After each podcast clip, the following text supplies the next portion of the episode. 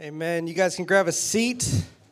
My name is Ernie. Welcome to Mercy Hill Church. We are ordinary people transformed by the mercy of God. That's how we see ourselves. And we're doing part two of a two part series on worry. If you were here last week, we weren't because of the storm, but it's a bummer to be, you know, that was a bummer to have to cancel, but it's great to be here with you this Sunday. Go Bengals! All right, I need to see more gear out there, okay? All right, if I got more spirit right now than I think most of you in the room. If you're a Browns fan, sorry. I don't know what else to tell you. I'm a little jittery this morning. I've been solo parenting uh, all weekend. My wife is with her. Uh, yeah, woo, that's right. Solo parenting. My, my wife is surprising her mom for her 70th birthday in Louisiana. And so I woke up with a little less energy this morning, had one of those Celsius drinks, and didn't have any breakfast, and my stomach is not happy with me. And I'm like, what is going on? So if you see me shaking a little bit, that's what's going on. I got the Celsius in me, but we're hoping to get the Holy Spirit in us this morning. So that's what we're going to do. Uh, so, anyways, the first week we talked about worry. We talked about, hey, there, the reasons why not to worry. We looked at Jesus' words and gave us a couple reasons not to worry, and he gave us something to do instead of worry, which is to seek the kingdom of God. And we talked a little bit about what that meant. So we talked about, you know, why worry doesn't help us. And this week we're going to talk about what does it look like to seek the kingdom of God in a way that it replaces and removes worry from our life. You know, and, and that's and by the way, removing worry and anxiety is like a complete industry in our country.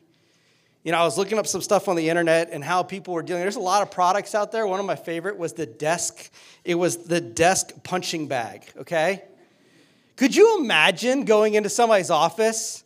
Like students, you go into the dean's office, he has a desk punching bag right there drilled into his desk. You're like, that man has anger issues. You would immediately think that. I mean, it may help for a moment. You're like, good, good, good, good, good, good. It's like, don't go in his office right now. He's Ernie's mad. Don't go in there. There was also the body massage mat that was portable, so you could bring it to work. When you feel moments of stress, you wrap yourself in it like a sleeping bag and you turn it on. It just gives you a full body massage.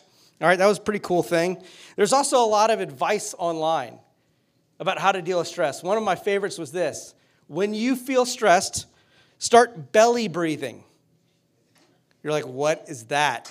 So, well, this is how they described it. To practice belly breathing, sit comfortably and put one hand on your stomach and one on your chest and breathe slowly, deeply, so that the hand of your stomach would rise and not your chest. Could you imagine? You're just like talking to somebody, you see them sit on the ground, touch their stomach and chest, and of, be, okay, it may work. I don't know. The other one was, was change your self talk you know, or, or live in the present. Just forget that there's even a future. I feel like there's some problems with that right there. And these things may actually help you with worry. But the problem with these things is they only deal with the symptoms of worry in your life. See, this morning I want to look at a passage that gives us a solution. It doesn't just deal with the metaphysical or the biological issues that they may attach with worry, but it also deals with the soul level issue of worry. Because I don't know if you know this, you are more than just biology. I know our world loves to say that, like you're just a, a, better ape or something. But God says that you have a soul, a spirit that lasts eternity. And some of the things, some of the issues we have are spiritual issues, not just physical issues. And my hope is as we look at the Word of God, we're going to be in Philippians 4, that we would better see how seeking the kingdom of God, how do we do that in order to vanquish worry and anxiety from our life?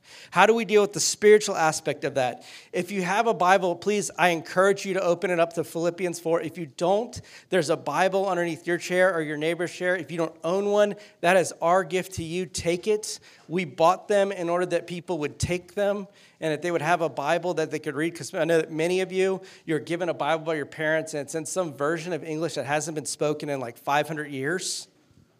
But for some reason, that one's the most holy one. Even though the Bible was written like, two, whatever. Well, different story for another day. But there is one right there for you. We'd love for you. Philippians 4. All right, we're going to be in verses 4 through 9. But first, let's pray. Jesus, we invite you into this moment to bring about transformation into our heart and life.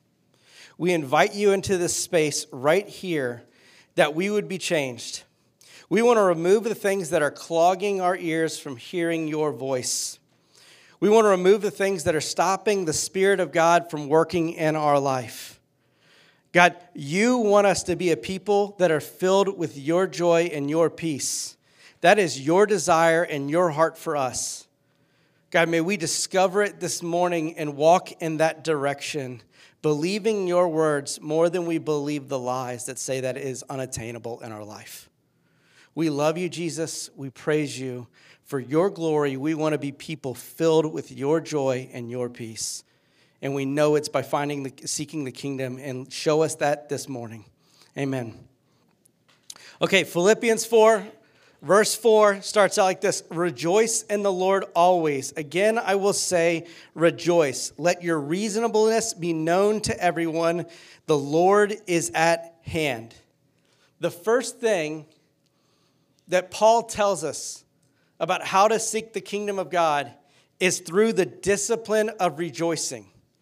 Look at what he says. He says, Rejoice in the Lord always. I say it again, rejoice. That is a command, not a request. That God is, in His word, is commanding His people to rejoice in Him. It can sound pretty egotistical if you don't know who God is.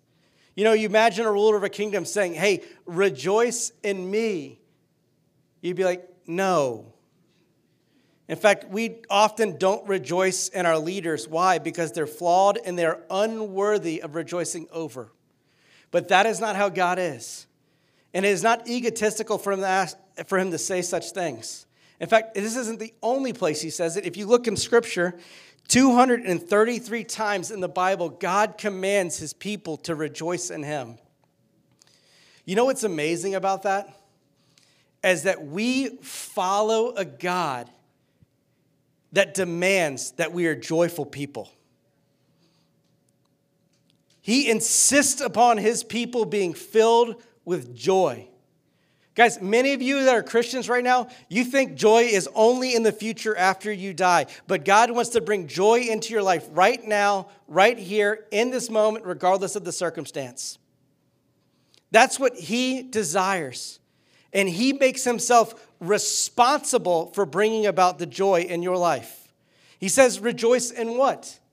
Rejoice in your new job, your new car, your new thing. He says, No, rejoice in me. And only God could say such a thing because only God is awesome and good enough for us to find joy only in Him. See, see, guys, joy is a tricky word in the English language because we use it interchangeably sometimes with happiness. And they're not the same thing. Happiness has to do with happenings. Let me explain to you this way how much happier were you yesterday when it was 55 degrees and sunny and you're roaming through the town? It's awesome, right? How'd you feel when you looked out the window this uh, when you looked out your window this morning? You're like, oh, it's gloomy and gray. Yay. Happiness comes and goes with circumstance. It comes and goes with what's happening in your life. But joy is deeper than that. Joy supersedes it supersedes circumstance because it's rooted in something greater and deeper than momentary circumstance. It's rooted in something, but not just momentary circumstance. It's rooted in the reality, especially the joy that I'm talking about in Jesus, is rooted in the reality of our identity and relationship and future and past and present in Christ. It's rooted in a future promise that we experience today. See, we can rejoice in whatever circumstance because of the hope that God has given us. That, that's why God tells us to rejoice always in Him because we always have something to rejoice over. The reason why, Christian, we don't rejoice is many of us have bad math. A hundred good things plus one bad thing always equals one bad thing. But we have so many good things from God. We have so many great promises. I'm just going to read through a few of these things that we found in Scripture that Christian, you should store away in your heart in moments of discouragement and worry and go, no, no, no. There is plenty for me to be joyful about. Here's something uh, we have the promise of eternal life. In 1 John 2 25, it says this, and this is the promise that he had made, he has made us to us eternal life. We have the promise of being a part of the family of God. In Galatians, it says, And because you are sons, God has sent his spirit of his son into our hearts, crying, Abba, Father. You are no longer slaves, but a son. And if a son, then an heir through God. We have the promise that I am loved by God. Look at First John. We love him because he first loved us. We have the promise that I am free from condemnation. Romans 8 1. There is therefore now no condemnation for those who are in Christ Jesus. We have the promise that God will give us strength. Look at Philippians. I can do all things through him who strengthens me. We have the promise that he will never leave or forsake us. Look at Hebrews. For he said, he has said, I will never leave you nor forsake you. So we can be confidently say, The Lord is my helper. I will not fear. What can man do to me? Does God not have such a great past in keeping his words, church? Does he not have such a great presence for us to live in? Does he not have such a great future before us? Do we not have an amazing God that provides for us, that has given us all that we need for life and godliness? We have so much to rejoice over and to celebrate. If we're honest with ourselves, guys, much of the worry that reigns in our life, much of the anxiety that reigns in our life, is due to our perspective being too small. I took my kids to the beach a couple years ago, and I remember my daughter just throwing this humongous temper tantrum because she didn't have her certain Barbie there. She couldn't even play with it, by the way. We're, we're on a beach. And there's all this other stuff we placed before her. I'm like, look at the ocean. Look, look at all these other kids. Play with these children. You know, look, let's dig a sandcastle. And she was all wrapped up in this thing that she actually would not let her bring to the beach because it was like, you know, it had like the batteries and all that kind of stuff like that. But sometimes, guys, can't we just be like that, like a child? That God has given us so much, and we fixate on the one thing that we want, even though it's not even that helpful to us. And it brings about worry. And it's insignificant. You know what's the amazing thing about God? Is when He finds us in those situations we're worried about this little thing, He doesn't scorn us. He doesn't belittle us. He doesn't go after us. He doesn't do any of those things. He just tells us to lift our eyes to Him and find true perspective, something that lasts 10,000 years, not 10 minutes, not 10 years, and to find joy in something greater and bigger than the stuff we find in this world. But Ernie, what about the times when things are actually bad? Like when there's real suffering and extreme difficulty, like when we hear words like cancer or divorce, or we even lose a home. These moments can lead us to the pit of despair, and it could take it take us to a place filled with fear and anxiety and anger and worry. But even in those moments, God tells us joy can overcome them, that His joy can overcome them, that He could redeem them, that, he, that we can experience joy with tears in the midst of great loss. Peter tells his audience to do the very same thing. In 1 Peter 5, he says, Cast all of your anxieties on him because he cares for you. Guys, y'all realize that? The God of the universe cares for you. He's not okay with what happened. He weeps with you. The shortest verse in all of Scripture is He wept. Jesus wept. In which He shows up to a grave where He knows He's going to resurrect someone and He weeps with the women who are grieving over that dead person. Jesus weeps with you. Peter said, Be sober minded, be watchful. This is not the same, by the way, of worry. Being sober minded and watchful, that's wise. There's a difference between having cold sweats at the beach because there is a riptide and knowing that there's a riptide and watching your kids in the water. There's a difference. He says, Be sober minded and watch why? Because your adversary, the devil, prowls around like a roaring lion, seeking someone to devour. Resist him, firm in your faith, knowing that the same kind of suffering we are experiencing by your brotherhood throughout the world, and after you have suffered a little while, the God of all grace, who has called you to his eternal glory in Christ, will himself restore, confirm, strengthen, and establish you. That doesn't say pull yourself up by your own bootstraps. That says fall on the grace and mercy of God, who will restore, confirm, strengthen, and establish you. Guys, even in those moments that are filled with tears, He will show up and He will pick up our downcast face and He will grab our drooping shoulders and breathe joy into our life. I know this because I've experienced it myself. Five years ago, one of the most devastating experiences was we were pregnant. And when my wife went in to hear the baby's heartbeat for the first time, there wasn't one.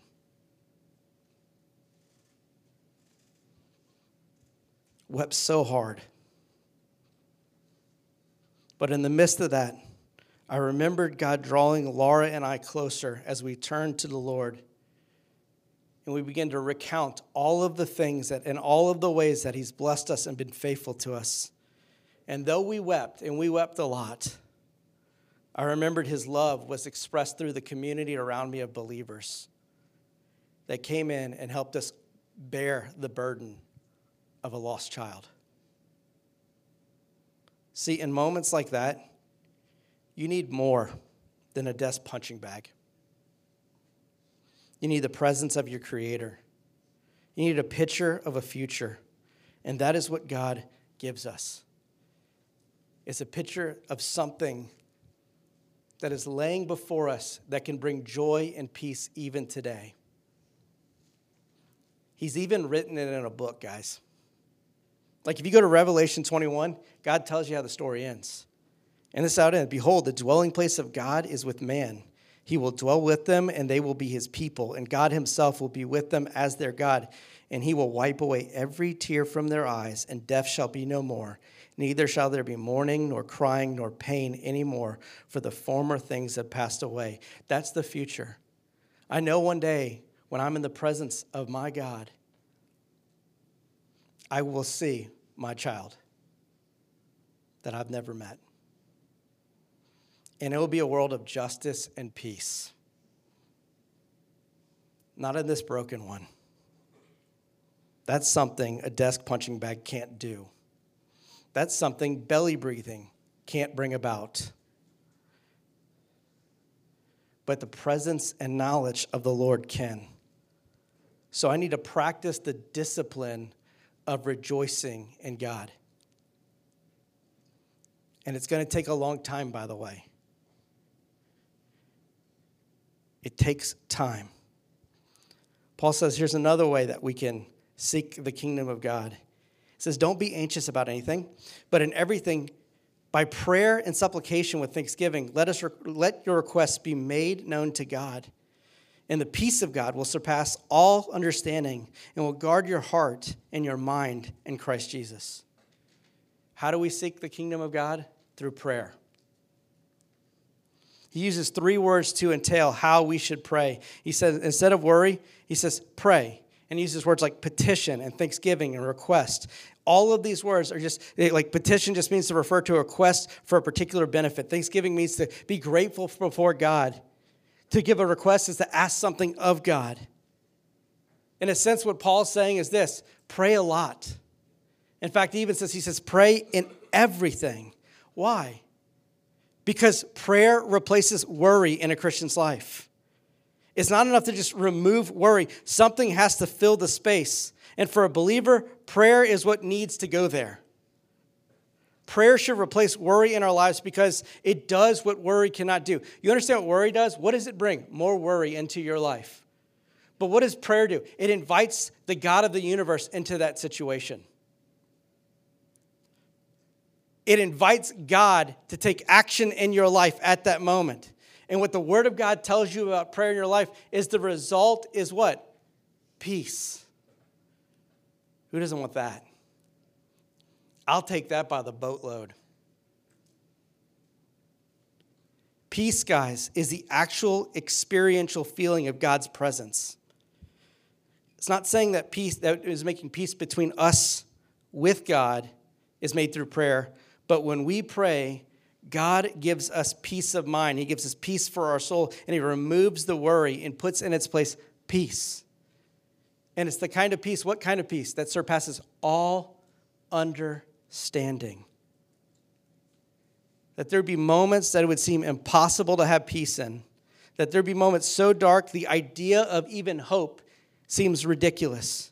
And yet, in those moments, God's peace is not overcome by worry or circumstance, but it triumphs over it in your life and in your heart.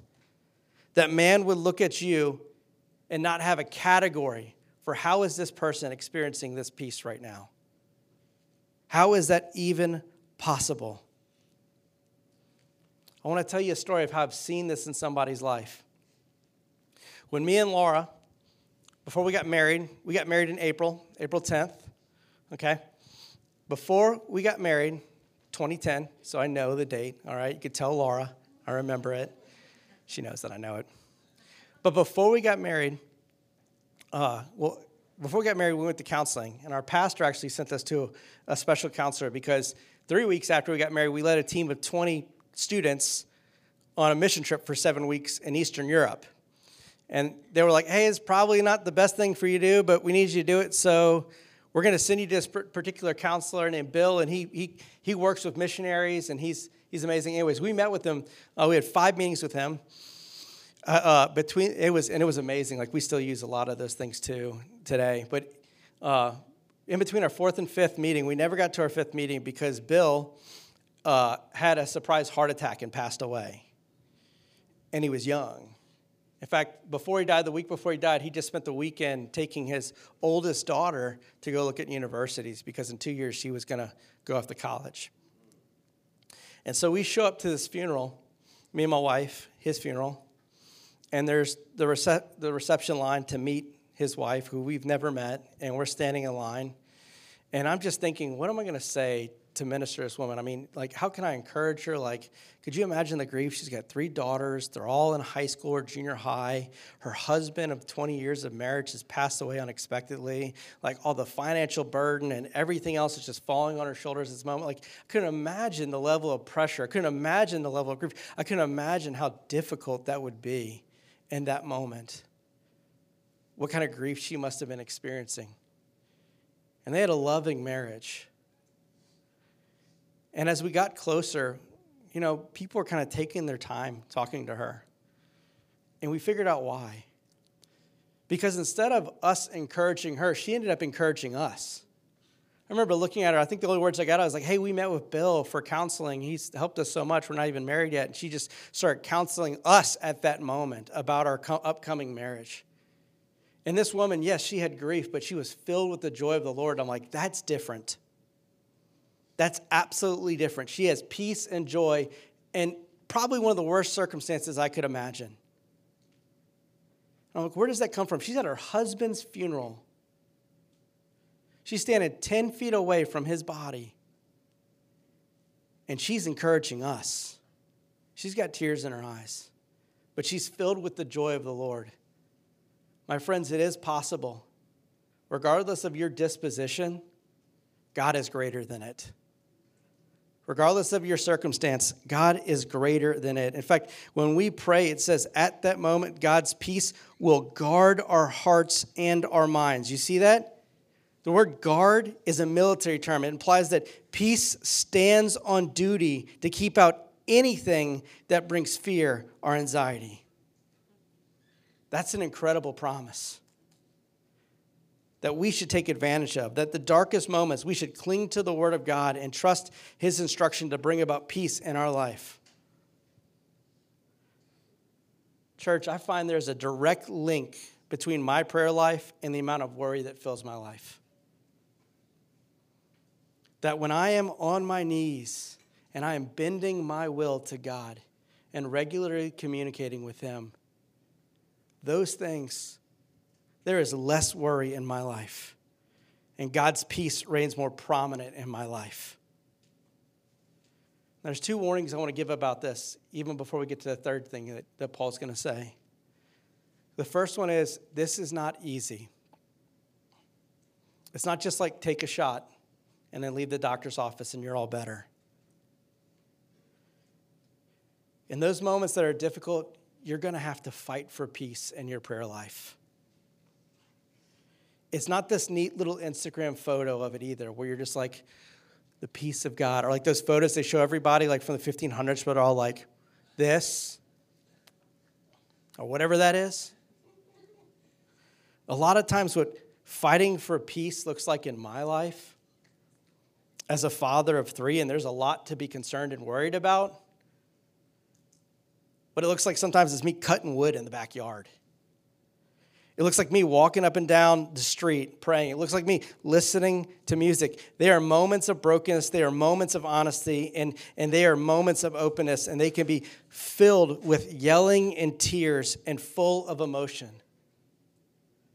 Being honest before God in my prayers. But recognizing at the end, God, you got to bring this about because I can't. Second, it won't be quick. I heard a pastor tell a story about Daniel. If you don't know who Daniel was in the Bible, he was a man that was deeply devoted to God and loved God. And the king he served, which wasn't in Israel, was a king that fancied himself a God and commanded people to worship him as God. And Daniel would not do that. So, as the story goes, the king put Daniel in a pit of lions to be torn apart. But what scripture tells us is that God closed the mouth of those lions. See, Daniel, guys, sought the heart of God three times a day. His strength was not found in the battle, but it was found in his prayer closet. Why is it, guys, that so many of us worry dictates our life instead of the peace of God? It's because Daniel prayed consistently where we pray occasionally. And it's not what we do occasionally that makes the difference, it's what we do consistently that makes the difference. There are no quick fixes to maturity in Christ. Anything that grows quickly often doesn't live long. If you plant an oak tree today, all right, and plant some seeds for like weeds or something like that, the weeds are going to shoot up, but they're going to be dead in a season. It may take five years for that oak tree to outgrow those weeds. But that oak tree will be greater and stronger than those weeds ever could be and will live longer. Be an oak tree, not a weed, not something that just shoots up. You will not, if you can't go, if you're like, Ernie, I prayed and I'm still worried about it. I'm like, great. Did you read the part where he says, pray in everything?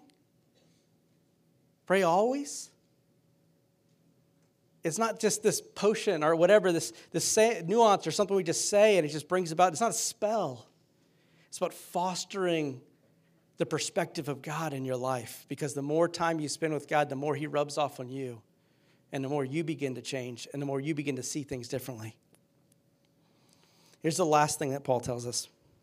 Verse 8 he says, finally, brothers, whatever is true, whatever is honorable, whatever is just, whatever is pure, whatever is lovely, whatever is commendable, if there is any excellence, if there is anything worthy of praise, think about these things. What you have learned and received and heard and seen in me, practice these things, and the God of all peace will be with you. Mercy Hill Church, he just said this We seek the kingdom by renewing our lives. In verse 8, he says, Hey, think about these things. Another way of thinking about it is like meditate on these things. we kind of weird with that word meditate because what you see on TV when somebody's meditating, they're like, um, that is not what the Bible talks about with meditation. Another way of putting it, in fact, if you have like the CSB or the NIV, it says, it says dwell on these things.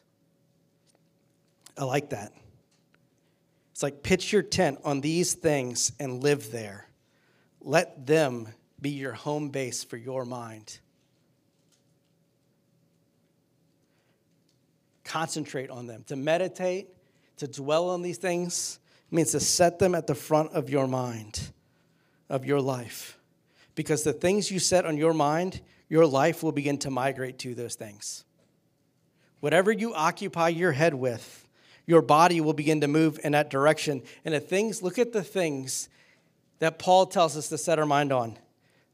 Set whatever is true, meaning valid, honest, or reliable. Means Christians, stop setting your mind on lies. Stop occupying your mind with things that aren't true.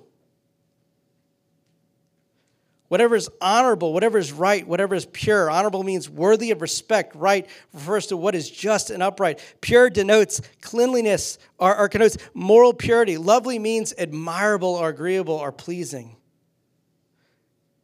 I want to walk towards those things. And if I'm going to walk towards those things, I need to set my mind, I need to occupy my mind with things that are true, that are honorable, not dishonorable, that are right and pure and lovely. I need to permeate my life with that kind of stuff. Think about how much time, guys, just be honest with ourselves. I'm just gonna be honest with you. So much of my time is spent not meditating on these kind of things.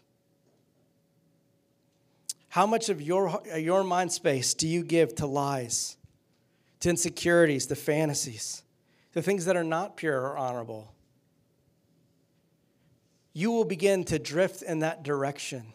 Paul is telling us no, no, no. Drift towards the Lord by setting your mind in that direction. And as you meditate on these things, it'll lead you to those actions. What the mind thinks, the body moves. That when you set your mind on these things, God, it, it, God says, hey, it's going to lead you to those things. That's what he says in verse 9. Look at verse 9. What you have learned and received and heard and seen in me, practice these things. You notice what Paul said? You notice what he didn't say? He didn't say just remember, remember these things. He didn't say just quote these things. He said put them into practice because what you think about will become part of your practice. What you dwell on will become part of your practice. You want peace? Put it into action in your life. He has given us clear instructions and the means to live peaceful and joyful lives. How strange it would be for us not to walk in these things. How odd is it for us and unnatural for us as Christians to not walk in these things? Could you imagine if the Bengals coach gave this great game plan to beat the Chiefs today, but the team didn't follow the plan? What would you say about that team? You would say that team is not bought into what the coach is saying. That team is not believing what the coach is saying is how to win. Can't we say the same thing about us? That God has said, hey, this is the way to joy and peace. Live in this rhythm, in this way. And so much like, actually, I think it's over here in this thing. I think if I had a better job, I'd have peace. I think if I had a spouse, I'd have peace. I think if I had, if you just say I had in it, it's probably not the right thing. Whatever that thing is, if it's anything outside of God, it's not going to bring about peace in your life. And it's going to take some time. I mean, just think back to the Bengals. How many hours do you think they spent trying to execute that plan? For many of them, they have been, they have been working on their craft since they were 10 years old to be a good left tackle or a good receiver or quarterback or whatever. It's a lifetime. It's not what we do occasionally, it's what we do consistently that brings about transformation in our life. These are promises for believers. Now, let me just pull over for a second because I got to say this. My friends, before you can have the joy and peace of God, you have to have peace with God. Some of you in this room, you think the way to peace with God is by being a very moral, good person that goes to church. That your goods will outweigh your bads. And you're hoping that if you can go to church enough or be moral enough, that somehow God will look at you and put you on this scale and said, You've done more good than bad. Yeah, come on in. Can, we can be in a relationship. I got some news for you. Got to understand. You can't do enough. Because what the Bible tells us in Romans 3 is that we've all sinned. And what it tells us in 623 that the wages of sin is death. And why is sin death? Why is lying? Because it's a rebellion against God. And all, all, and those who rebel against their country, what are they called? Traitors. And the penalty for being a traitor is death. And you've earned it because you haven't just sinned once. There are things that you've done you don't want anybody to know about, but God does. And those things have caused a gap between you and God that you cannot fix on your own. But here's the good news that God did something about it on your behalf. That He sent His Son to live the life you were meant to live, sinless and perfect. And then while He was on the cross, all of humanity's sin was placed on His shoulder, and God punished sin in the person of Jesus. So that now, by believing in Jesus, believing in who he is, you would receive Jesus' righteousness as if you lived that life because he's already been punished as if he lived your life. See what the Bible tells us in Romans 10 9 10. It says, Because if you confess with your mouth that Jesus is Lord and believe in your heart that God raised him from the dead, you will be saved. For with the heart one believes and is justified, and with the mouth one confessed is saved. God is not asking you to have an intellectual agreement with Him. There's a lot of people in school and on census that check the word Christian and they have no idea what that means. I don't care if your parents are Christian, I don't care if you've gone to church for 100 years. What makes you a Christian is when you've been transformed by the work of God. That you have a heart belief in who Jesus was and that you're going to heaven only because of what Jesus has done. And that heart belief has led to a mouth confession. He's not looking for empty words, he's looking for true believers. So, the things that we talked about today, if you are not in peace with God, you can't have the peace and joy of God because you have to be in a relationship with Him first. If this is finally making sense to you at this moment, all you have to do is confess in your mouth what you believe in your heart. Yes, Lord, I've sinned. Yes, God, I believe that Jesus was the Son of God and that He died for my sins and I can have life in His name. All you have to do is just confess that with your mouth, what you believe in your heart. And if you do that this morning, I want to talk to you. Or if you have questions about what that looks like, I want to talk to you after service. Because, man, I got a great thing for you. But, Christian, this is yours now. Begin walking in the peace of God because your life is filled with prayers to God. Begin the discipline of rejoicing. Maybe it looks like, guys, you got really bad math. You just need to write down all the things that God has given you, all the blessings that you have, and just put it in front of your face every day. I'm not saying to ignore the hard things in your life.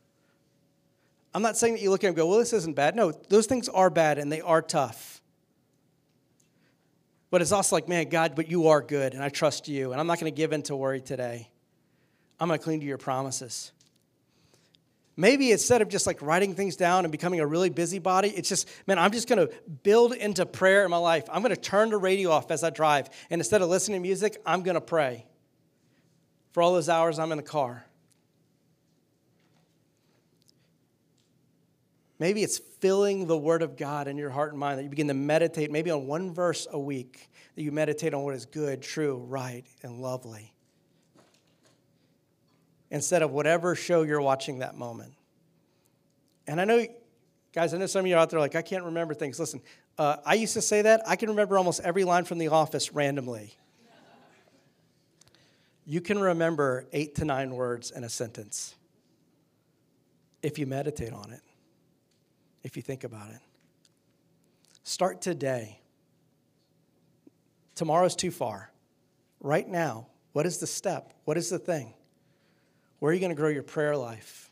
What are you going to meditate on?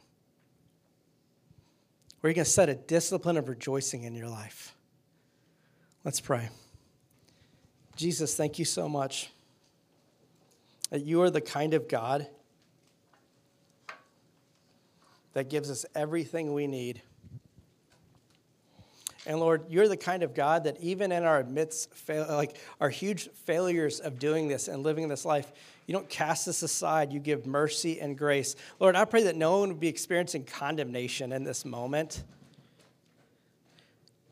That like, oh, I'm a piece, I'm a crap, I, am a mess. I can't do it. I haven't done it. I, I, that all that talk would just leave. And they would begin to meditate on the things that you've said they are that they are sons and daughters of the King, that they are loved, that they are blessed, that they are cared for. That you wouldn't allow the enemy to take this word and get it a degree off and hurt people in this room. But God, I pray that you would fill their hearts with joy because of what they've seen you do and what you promised you're going to do, and that you're a God that keeps your promises. Lord, I pray that they would be a people that drink deeply of you as they speak to you. Because, God, we believe in rubbing shoulders with you. You rub off on us, we don't rub off on you. You transform and change us. God, I pray that we would that the things that would occupy our mind would be the word of God and the truth of God. And not all this other nonsense that fills it. It's all going to pass away anyways. But your kingdom will be here forever. And we will be with you forever.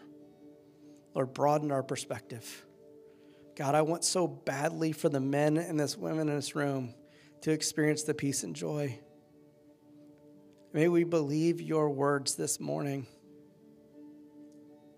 That not only is it possible, but it's probable, regardless of our circumstance. Because you're that kind of God. You're able and you are capable and you love us and you care about us. And you've commanded us to be full of joy and peace. So may we be characterized by those things. Jesus, we love you. We praise you. Amen.